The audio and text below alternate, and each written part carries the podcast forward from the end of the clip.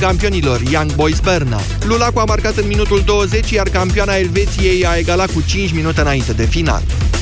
Lovitură grea pentru Tottenham. Golgheterul echipei Harry Kane va lipsi până în martie după accidentarea suferită în înfrângerea 0-1 cu Manchester United. Capitanul Angliei și cel mai bun marcator al Cupei Mondiale de vara trecută va rata probabil dubla manșă cu Borussia Dortmund din optimile ligi campionilor. Kane are 20 de goluri înscrise sezonul acesta în toate competițiile pentru Tottenham, care nu poate conta nici pe al doilea cel mai bun marcator al său, sudcoreanul Son, care participă cu reprezentativa țării sale la Cupa Asiei. Hotspurs ocupă locul al treilea în Premier League la 9 puncte de liderul Liverpool. Germania și Franța au remizat 25 la 25 la campionatul mondial de handbal masculin. Coorganizatorii ai turneului final, nemții au condus aproape în permanență și au avut chiar două goluri avantaj în final, 25 la 23, însă campioana mondială antitră a reușit să egaleze punct suficient pentru a-și asigura calificarea în faza următoare a competiției. Tot aseară, cealaltă gazdă a mondialului de handbal, Danemarca, a trecut cu 28 la 17 de Austria. 13 și 16 minute, jurnalul de prânz se încheie aici. Moise Guran vă așteaptă acum opiniile la România în direct. Cu o dezbatere în ciuda indicațiilor date de președintele Iohannis, eu aș vrea să căutăm vinovați pentru legea recursului compensatoriu. Imediat începem. La an nou, oferte noi! Începem noul an împreună cu bucurie! În magazinele Altex și pe Altex.ro ai aragaz Whirlpool cu sistem de curățare hidrolitic și protecție copii cu 650 de lei reducere la numai 1149,9 lei. Altex. De două ori diferența la toate produsele. Detalii în regulament. Niciodată nu e prea devreme pentru o vacanță pe gustul tău. Prinde ofertele Early Booking de pe Lidl-Tour.ro până pe 31 martie și fă planuri de vacanță cu familia. Litoralul românesc, Bulgaria, Grecia, Turcia sau Spania vă așteaptă la prețuri speciale. Ofertele sunt valabile în limita disponibilității. Lidl Tour. Meriți să fii surprins! Pentru o bună sănătate orală, spălați-vă pe dinți de două ori pe zi.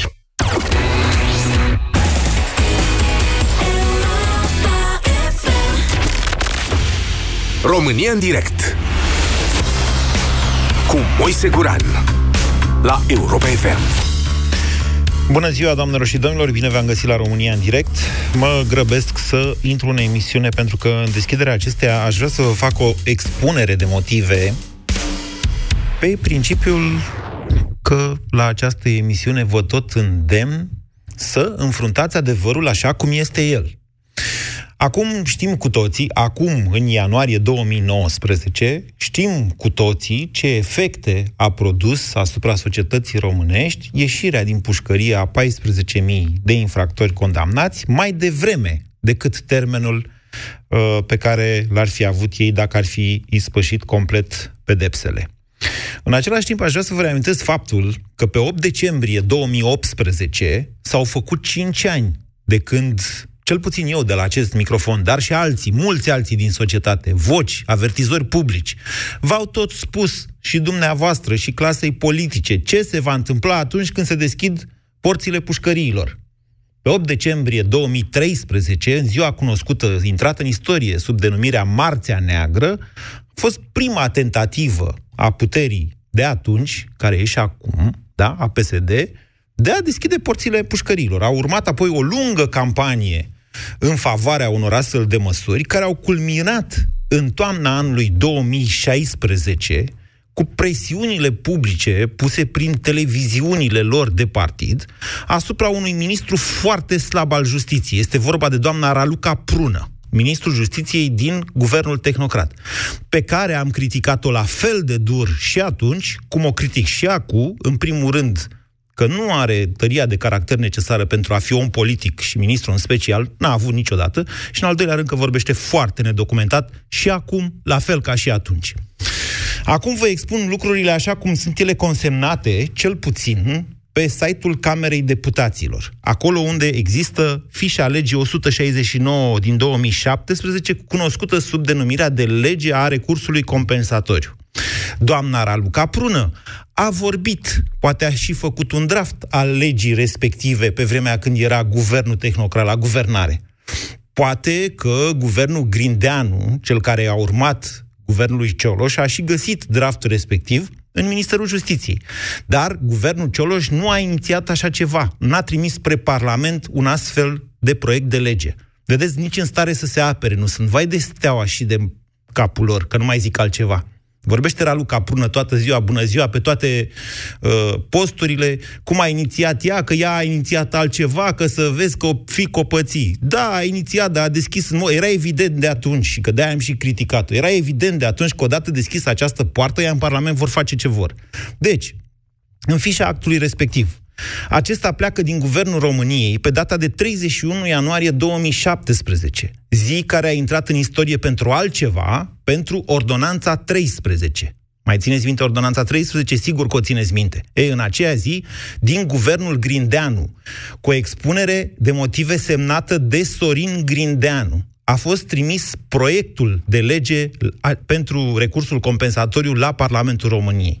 Ministrul Justiției la vremea respectivă era domnul onorabilul, ca să-i zic așa, Florin Iordache, dacă mai țineți minte, un domn care și-a dat demisia la scurtă vreme, în luna februarie, din cauza presiunilor făcute de stradă asupra guvernului Grindeanu să renunțe la OUG 13. Legea respectivă sau proiectul respectiv ajunge mai întâi la Senat în data de 1 februarie, iar în data de 13 martie o găsim deja 14 martie, pardon, o găsim deja la Camera Deputaților, unde au loc, de fapt, cele mai multe dezbateri la Camera Deputaților, unde opoziția se sizează și cere uh, PSD să renunțe la modificările făcute suplimentar față de această lege, doar cu titlul de exemplu, ca să știți, că ei n-au vrut niciodată să scoată hoți minori din pușcării. În uh, proiectul inițial se vorbea despre deținuți care au stat în spații de detenție necorespunzătoare. În legea ieșită din Parlament se vorbea de pușcării în care deținuți au stat în spații necorespunzătoare. Această mică modificare a permis ca din pușcării să iasă în baza recursului compensatoriu și deținuți care nu stătuseră în spații necorespunzătoare, ci în spații corespunzătoare, ăștia să ia cu corupția, să știți, în caz că bănuiți altceva, dar care fuseseră în aceeași pușcărie în care alți deținuți stătuseră în spații necorespunzătoare. Vă dați seama câtă ticoloșie. Da, trecem peste asta, acum că nu asta dezbatem azi. La data de 15 Pardon, la data de 17 mai 2017, legea este, iese din Camera Deputaților și este trimisă la președinția României pentru promulgare. Pe data de 18 mai, op, uh, uh, parlamentarea ai USR și PNL sesizează Curtea Constituțională, am citit sesizarea de neconstituționalitate. Aici vă spun, li se poate reproșa că s-au agățat mult prea mult de formă, că nu a fost respectat principiul bicamere realismului, că n-ar fi nu știu ce egalitate în fața legii. Când era, era atât de evident, erau niște chestiuni, până la urmă, legate de apărarea societății. Legea îi apără pe oamenii cinstiți, statul are prin Constituție această obligație de a apăra pe oamenii cinstiți. În fine, trecem peste asta. Curtea Constituțională ea însăși ar fi putut să sesizeze aceste lucruri și să respingă legea ca neconstituțională. Pe 14 iulie 2017, prin decretul 634, președintele României promulgă legea recursului compensatoriu, fără a exista la vremea respectivă, încă o dată vă aduc aminte, măcar o evaluare din partea Ministerului Justiției, ca să știe și să știe și statul, să știe și Ministerul de Interne. Băi, câți vor fi pe străzi? Care a fost rezultatul?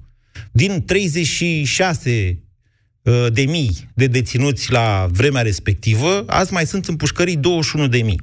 14 mii au ieșit în baza acestei sau cu ajutorul acestei legi.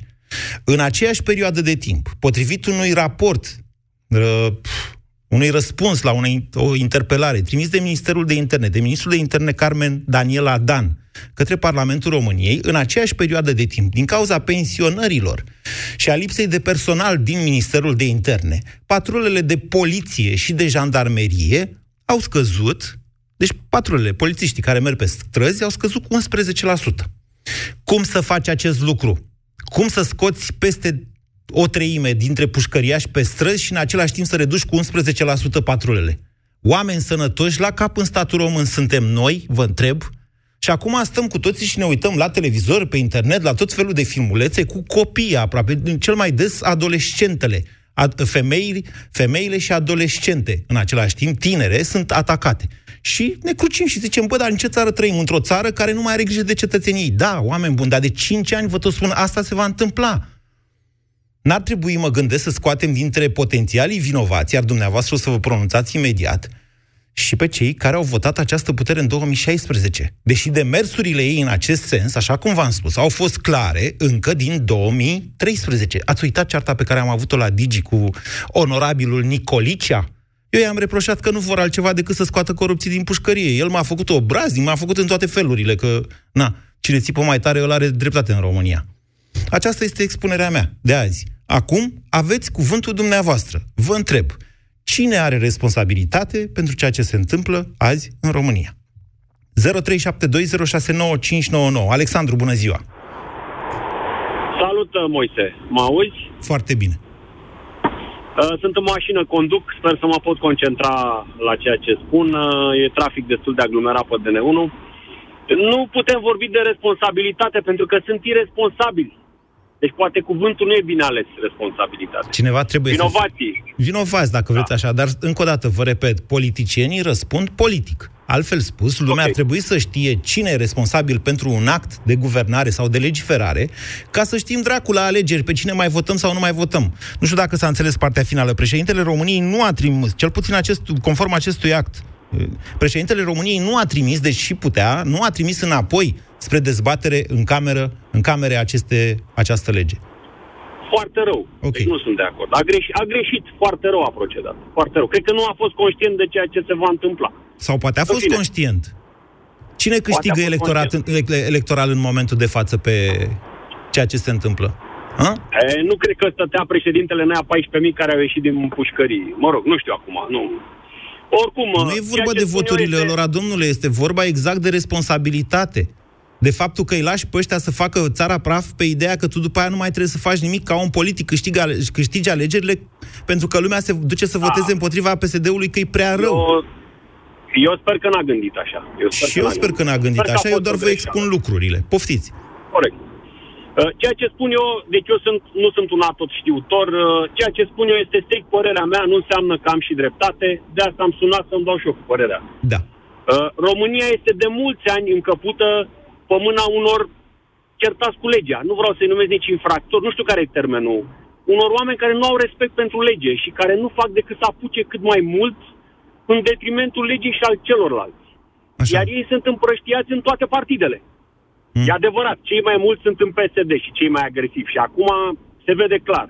Dar ei sunt la fel de bine și în alte partide, și la PNL, și la PDL. Toți sunt o Că apă și un de-aia pământ, tot ziceți votă. noastră, Alexandru. Foarte ușoară ieșire din situație. Foarte ușor, foarte bună sentința din partea noastră. Nu ne- Pe noi electoratul nu ne obligă la nimic chestia asta. Abia ne face să nu ne Păi, mai uh, ducem la vot, nu? Nu e adevărat că de fiecare dată am avut i- ce, cum procedez eu. Am votat un partid, nu și-a respectat uh, promisiunile, alt partid. Și tot ăla așa nu până mai n-am mai votez avut niciodată. partide. Așa. Mai Deci, avem. Încă Alexandru, mai cine avem e partide. vinovat pentru ceea ce s-a întâmplat cu această lege? Uh, toată lumea, dar în principal politicienii corupți.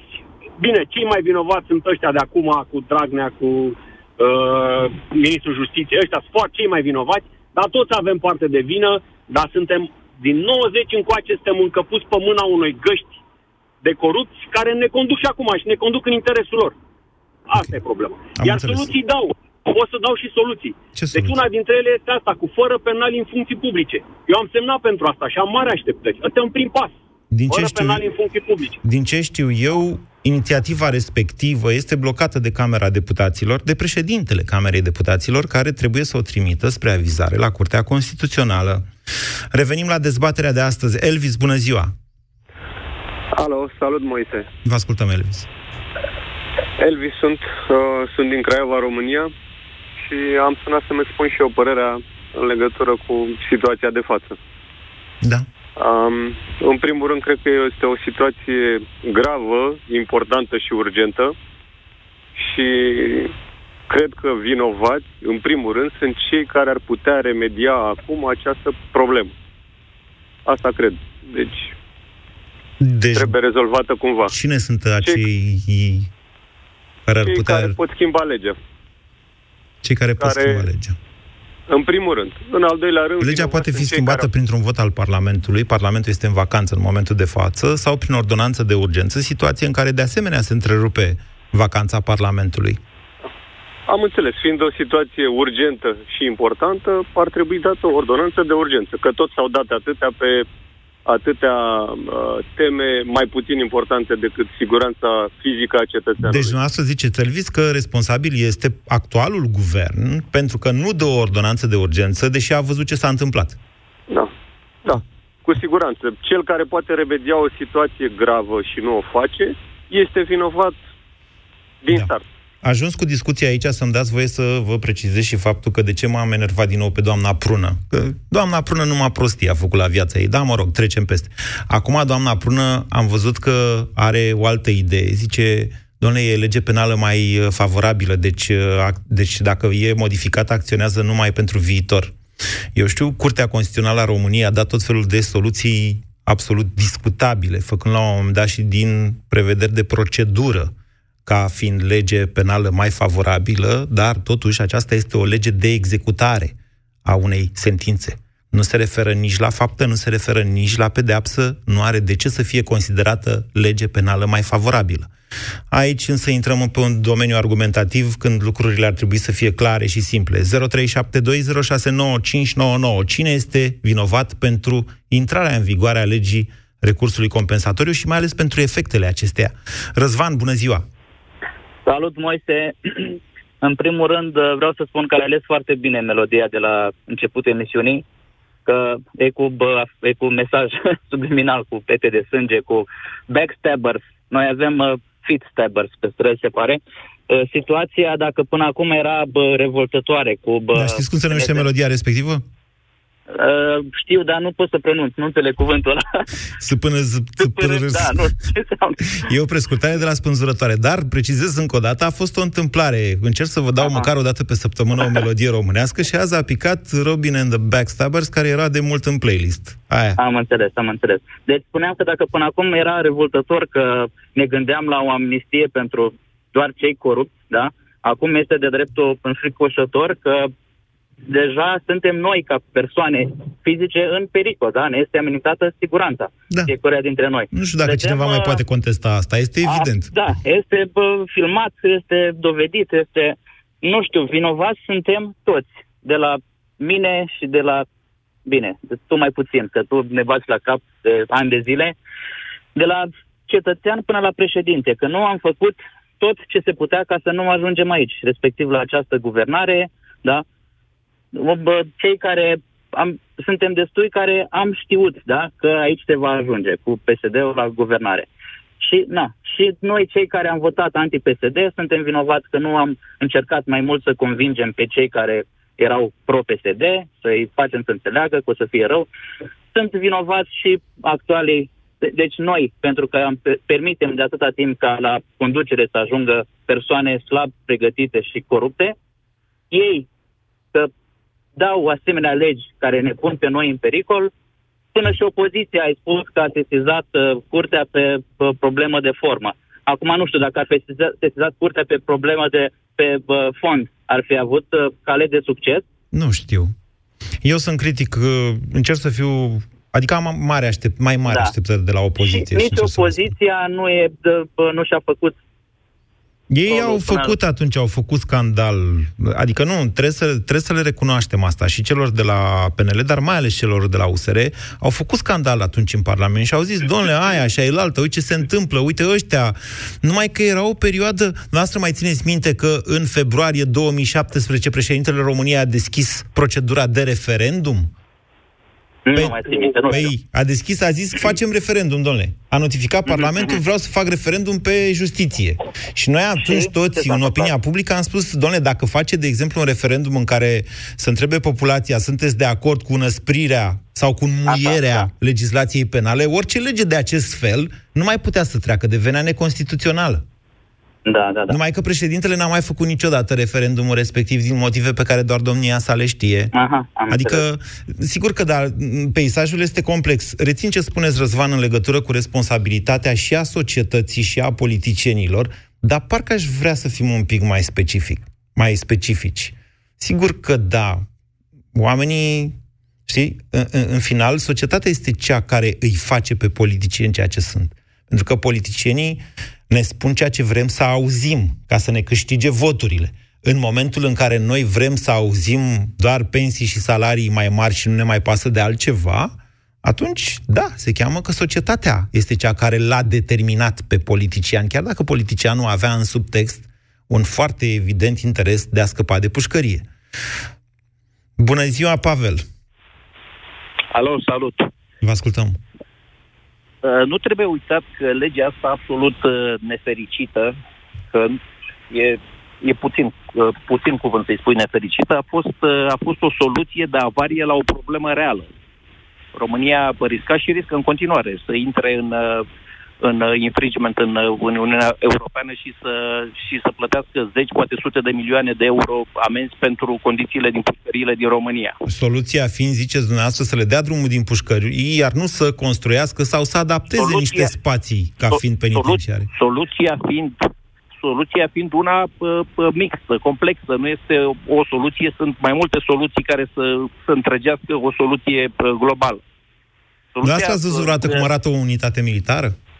Sigur că da, sigur că da. Și, și ar, da. Și ar Bănuiesc că n-ați văzut cum arată un, pen, un penitenciar. Am văzut și un penitenciar. Așa. Ia, uh, întrebare. Cât de repede se poate amenaja un spațiu de cazarmă într-un spațiu penitenciar? Destul, destul de rapid, după ia, părerea mea. Ia că soluție. Însă, pe, pe bune, însă, este, este da. o soluție. Care da. soluție înseamnă buget, înseamnă aprobări, înseamnă... Nu, nu se poate face de azi pe mâine, așa ceva. Se poate face Problema de azi este... pe poi mâine. Față de construirea unor noi penitenciare, se poate face mult mai repede acest tip de se poate implementa da. acest tip de soluție. Da, numai că, numai că pă, guvernele astea pă, au trebuit să găsească o soluție, că nu întâmplător s-a ajuns la această soluție de avarie, ci pentru că trebuiau să găsească o soluție de azi pe azi. Uh-huh. Și și deci din 2013 vorbim de o soluție pe astfel. Chiar, chiar nu vă e evident, Pavel, că n-au căutat niciodată o soluție pentru a nu a ucide această ocazie extraordinară de a deschide ușile pușcăriilor? Păi și, și cine e vinovat din 2013 până acum? Păi- tot, tot Dragnea și pentru astea. Păi Dragnea ce era în 2013? Păi ce era, exact. Ia, era nimeni pe planetă. Era viceprim-ministru, domnule. Nimeni pe planetă viceprim-ministru. 2013, 2014, 2015, 2016. Guvernul Ponta, până în 2015, el și-a dat demisia la un moment dat, după ce a fost condamnat în prima Am instanță. Deci, Dar el era viceprim-ministru în 2013. El conducea, de fapt, guvernul dar, Ponta. Ponta era dar, un băiat dar, cu gura mare, cum a fost întotdeauna. Dar, dar, dar revenind la problema de, de, de fapt, era da. o soluție foarte simplă. Pentru de azi, de azi era o soluție simplă.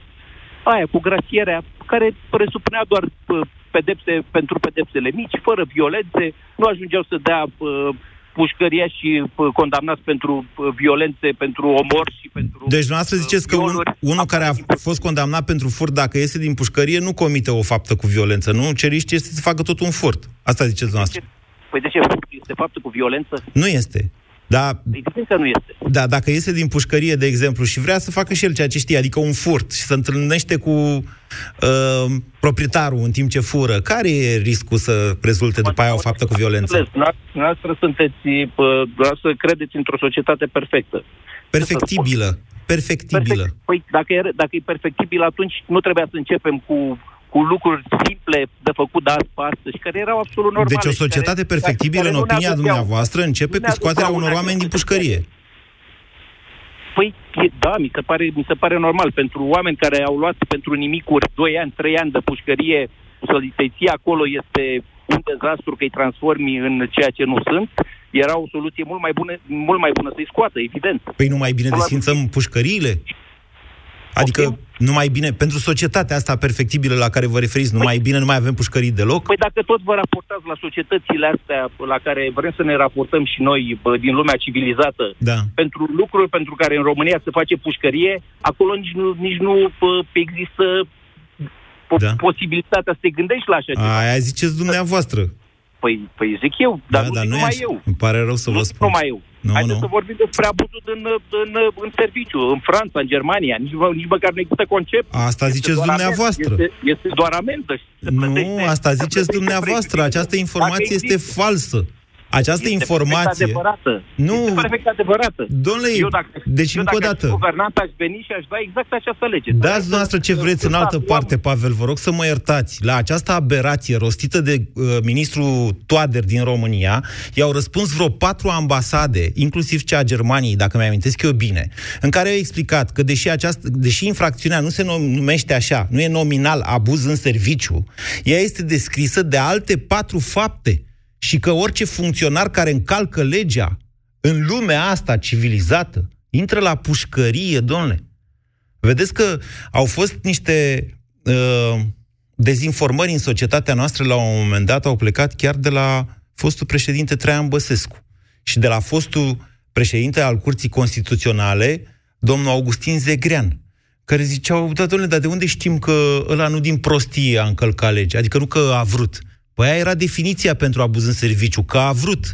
Pentru prostie era o altă infracțiune care se numește neglijență în serviciu și care avea o penalitate mai mică. Dar uite așa, dar nu scrie, în Franța, nu scrie abuz în serviciu, pe negru pe alb. Păi scrie altfel. Fapta e descrisă, însă, și aceeași faptă. Un funcționar care încalcă legea cu bună știință, cu intenție, să duce la pușcărie. Altfel, ce-ar fi, domnule, lumea asta civilizată? 0372069599 Cătălin, bună ziua! Salut, Moise. Cătălin, sunt din Craiova. Uh, ca să-ți răspund la întrebarea ta, o să îți spun câteva concluzii pe care le-am tras eu uh, de-a lungul acestor povești minunate care se întâmplă la noi în țară, din păcate, și foarte tragice pentru noi, tineretul. Am 29 de ani. Reprezint generația 89-90 care, din punctul meu de vedere, este ultima generație capabilă să ia anumite decizii și să facă anumite schimbări în țara asta spre bine, zic. Din punctul meu de vedere... De ce, dumneavoastră nu, după dumneavoastră nu s-au mai născut copii? Sau de ce ziceți asta? Ba da, s-au mai născut copii, dar din păcate oamenii fix după, după Revoluție, după comunism, nu au știut cum să, cum să dea drumul la un sistem bine pus la punct. Sau au venit influențe din foarte multe țări, fiecare a venit cu o idee care i s-a părut lui mai bună și așa s-a construit uh, România după anul 90, din punctul meu de vedere. Adică asta observ când mă uit în jur. Deci cum v-ați format acest punct de vedere? Sunt curios. cum v-ați format acest punct de vedere? Sunt curios.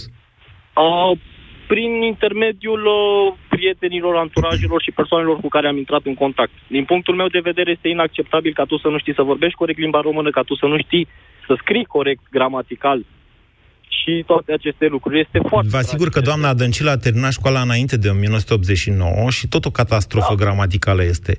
Cătălin, da, da, da, Cătălin, o să vă dedic uh, pastila Bizidei de astăzi ca să vedeți de ce lucrurile de fapt nu s-au schimbat deloc în 1989. Deloc, da. Și toată da. generația de, din 1990, la fel cum înainte de 89 nu intra nimeni în pușcărie de la partid pentru corupție, la fel nici după 90 n-a intrat.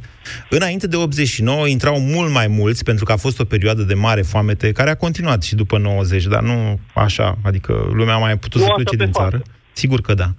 Că da. intrau mulți în pușcărie adevărat înainte de 1990 pentru uh, infracțiuni economice. De regulă, furt din avutul obștesc de da, aceea, da, în 88, da, da. când a dat Ceaușescu amnistia aia, erau vreo 80 de mii de fapte uh, de infracțiuni economice, de condamnări pentru infracțiuni economice. Poftiți! Destul de mult. Da, de, uh, ideea este că, de exemplu, discutai mai devreme cu ceilalți uh, invitați care au intrat în direct cu tine despre sistemul penitenciarilor și așa mai departe. Am rude de gradul întâi care lucrează în sistem și îmi spun uh, și aud cu groază ceea ce se întâmplă pe parte de condiții pentru angajați, pentru cei care lucrează acolo în penitenciare. Este foarte, foarte rău uh, mediul în care lucrează, dar în primul rând ce mă indignă pe mine cel mai și cel mai mult este faptul că acești condamnați, acești pușcăriași care au săvârșit anumite fapte de corupție mai mici sau mai mari ca și importanță, ar trebui scoși la muncă din punctul meu de vedere, pentru că nu este normal ca noi să contribuim cu toții, așa cum contribui și eu și tu și Gândire toți, de civil oameni. nevinovat. Vă asigur Corect, că da. pușcăriașii își doresc să iasă la muncă, da, însă da, munca, da. munca nu... Deci, munca obligatorie încalcă, să știți, uh, Carta Drept. Drepturilor Omului. Da. Ei Știu ies la muncă atunci când vreau, când vor și cei mai mulți dintre ei vor să iasă la muncă, dar nu îndeplinesc condițiile. Doar ăia care nu sunt periculoși pot fi scoși da, la da, muncă. Da, da, da, da. Așa. Dar sunt foarte mulți, de exemplu, sunt foarte mulți care nu fac aceste lucruri, da? Și în al doilea rând, ei după ce ies, ies din penitenciare, păi este exact același lucru ca și când eu îmi cumpăr un câine, este un câine agresiv, îl las liber inițial, îi, îi uh, ofer prezumția de ne, nevinovăție, da? Până când mușcă o găină la mine în curte. Am mușcat găina, îl pun în lanț să-l controlez, corect? Cătălin, v-am Dup- explicat la emisiunea de ieri că atunci când iese din penitenciar, un condamnat nu devine un om nevinovat mai trebuie este să treacă o perioadă de reabilitare. Da. Nu, așa scrie în lege. Da, da, da. Dar acest sistem de reabilitare la noi nu știu dacă există sau dacă există este la fel cum sunt și legile. Vă gândiți la sistemul de probațiune dumneavoastră. Reabilitarea e o perioadă de timp în care respectivul fost condamnat trebuie să fie cu minte să nu mai facă alte infracțiuni, să se integreze în societate, să devină exact. și el om pe fața exact. pământului. Exact.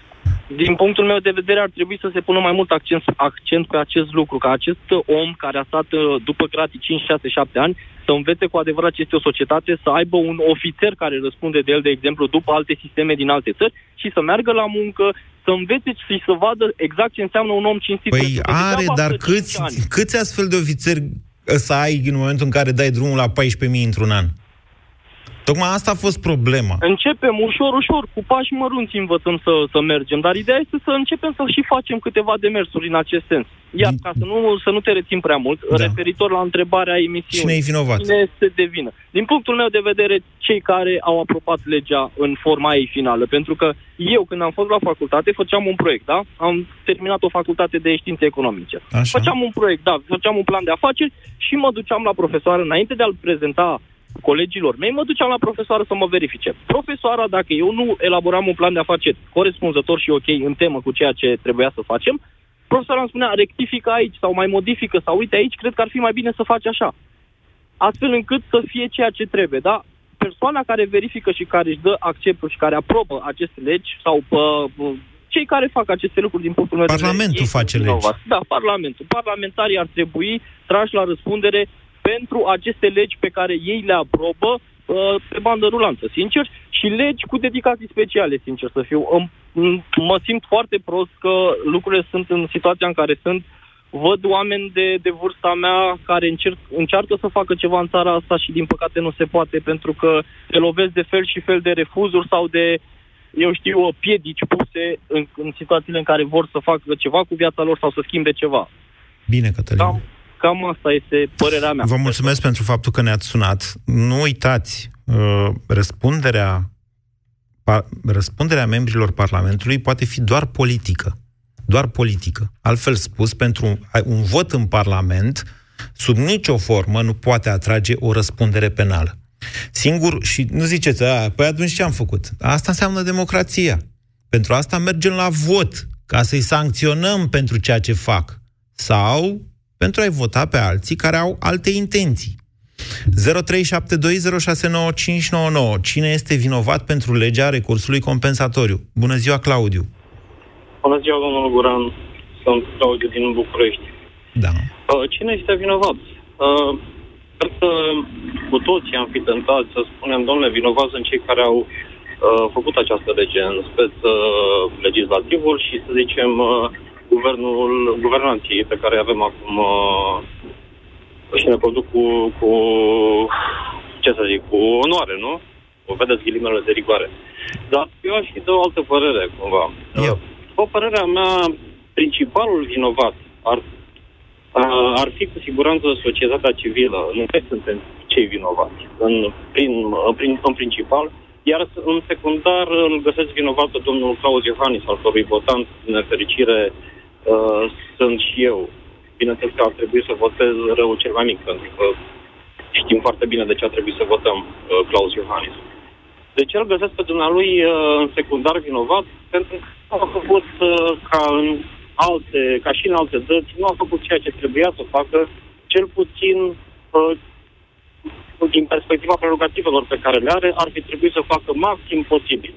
Ori, așa cum și dumneavoastră ați menționat la începutul emisiei, uh, nu știu dacă este adevărat sau nu, dar consider că are un uh, joc foarte, foarte bun de imagine, sau ce puțin are uh, strategi foarte buni care îl sfătuiesc în sensul acesta de a câștiga probabil și în Ori, sincer, nu era una dintre unul dintre jocurile pe care ar fi trebuit să-l uh, joace în favoarea dumnealui, uh, prețul fiind mult prea mare pentru, pentru societatea civilă.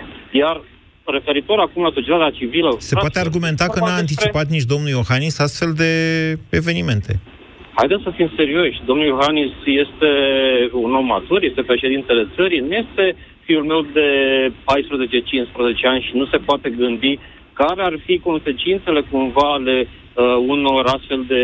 Se mai poate de argumenta decizii. că și dacă întorcea legea înapoi în Parlament, asta ar fi amânat eventual aprobarea ei, pentru că a doua oară este obligat să o promulge. Da, domnul Guran, dar ar fi trebuit să facă ceea ce era uh, ceea ce îi permitau atributele de, de președinte. Da. Pe de cealaltă parte, gândiți-vă la următorul lucru. Să zicem că ar fi trecut legea și dumnealui ar fi făcut tot ce ar fi fost posibil și cu toate acestea s-ar fi întors legea a doua oară la dumnealui și n-ar fi avut ce face, da? Ok, uh, avea cel puțin cel puțin lăsa senzația, domnule, eu ca și președinte al vostru am făcut maxim posibil ce mi-a stat în putere. Dar ca și în cazul doamnei Chioveși, uh, am senzația că dumnealui are o foarte, foarte atentă grijă referitor la subiectul pe care l-am menționat mai devreme. Ok. Bine, Claudiu, mulțumesc pentru intervenția dumneavoastră. Uh, traseul acesta oarecum sofisticat sau posibilitatea sofisticării lui prin retrimiterea legii în parla- înapoi în Parlament, prin posibilitatea atacării la Curtea Constituțională, are rostul lui în societate. Societatea dezbate, vorbește mai mult, se trezește, iese în stradă la nevoie. Asta e democrația. Da? De-aia de-aia e important parlament, parlamentarismul. De-aia e important să nu treci legile așa pe bandă rulantă, nici nu mai ascultăm ce spune opoziția. Aia nu mai e, nu mai e democrație. Democrație e să dezbatem în contradictoriu. Tu să spui părerea ta, eu să spun părerea mea, după care să ne facem cu toții o idee, cam cum e, domnule, cum o fi mai bine. Dacă nu există dezbatere, ca zis ăla, că el a câștigat alegerile și ai noroc, atunci nu mai e democrație. Este o dictatură a majorității, despre care v-am explicat de ce ea este neconstituțională, pentru că aceasta este esența Constituției. Constituțiile au fost inventate pentru a limita da? puterea unei majorități, dictatura ei. 0372069599 Adrian, bună ziua! Bună ziua, mă auziți? Da, da. Uh, referitor la întrebarea pe care ați adresat-o. Uh, cred că devine este toată clasa politică de la momentul promulgării legii respective, inclusiv domnul Iohannis, inclusiv opoziția. De ce zic asta? Pentru că și domnul Iohannis face parte dintr-un grup de interese, inclusiv opoziția face parte din, are un grup al ei de interes.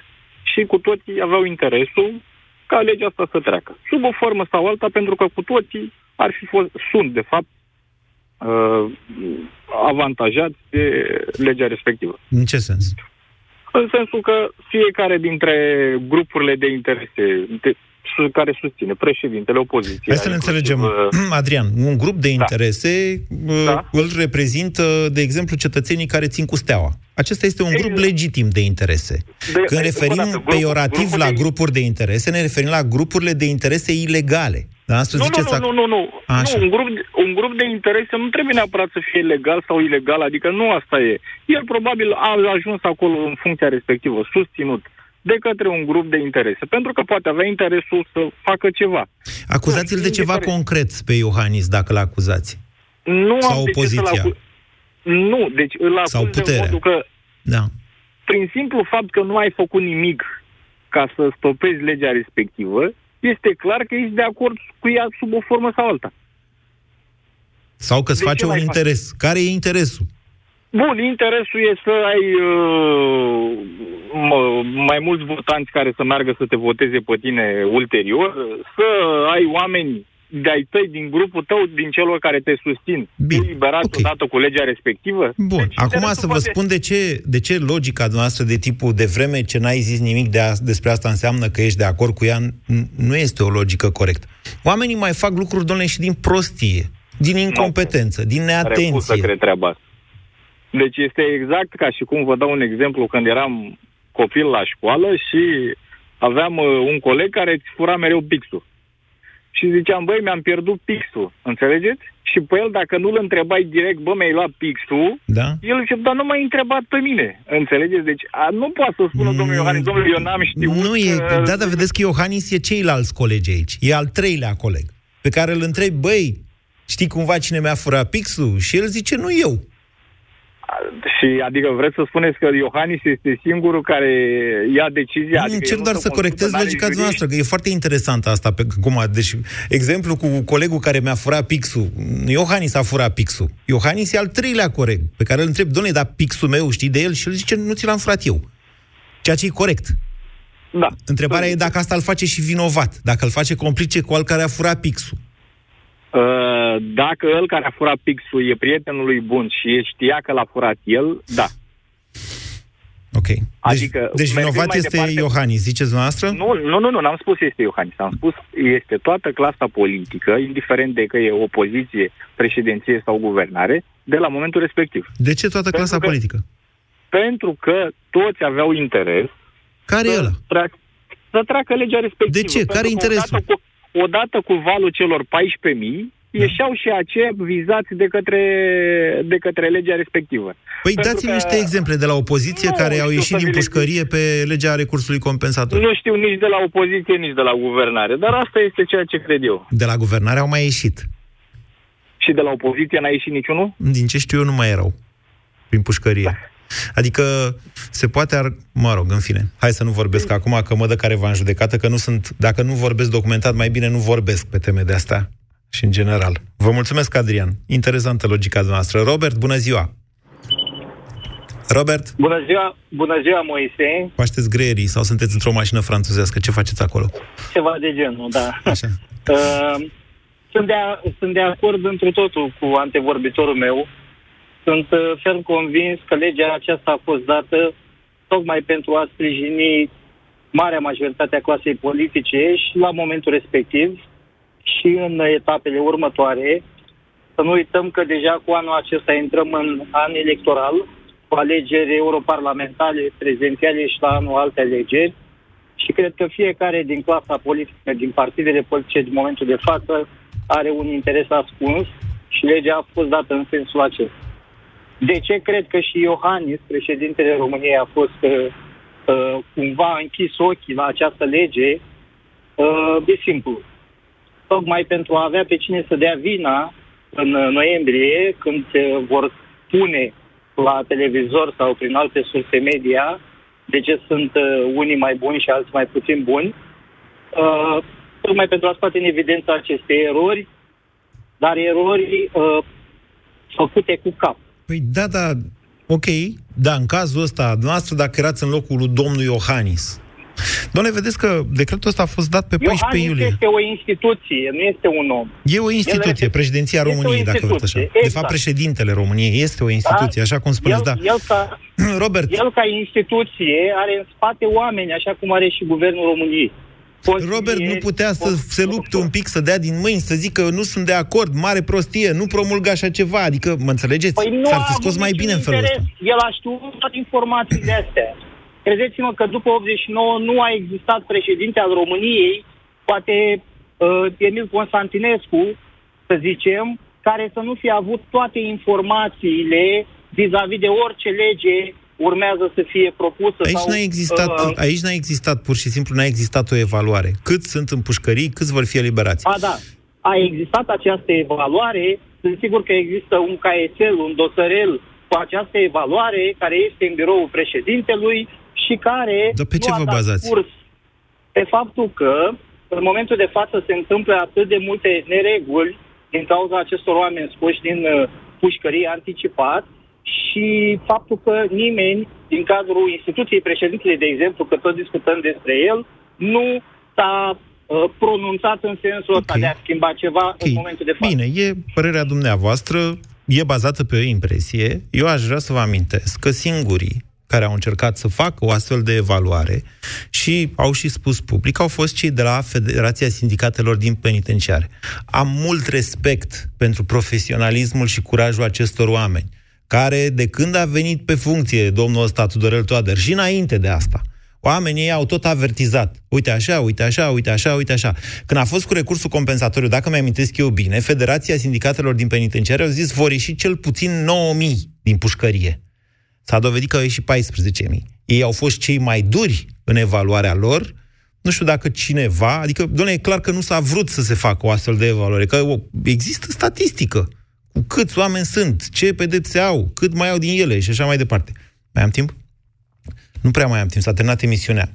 Vă mulțumesc pentru discuția de astăzi. Vă reamintesc faptul că doamna Dăncilă l-a chemat pe Toader în uh, procedură de urgență la domnia sa și să-i ceară o evaluare și o soluție pentru ceea ce se întâmplă astăzi în România. Vorbim și mâine. Ați ascultat România în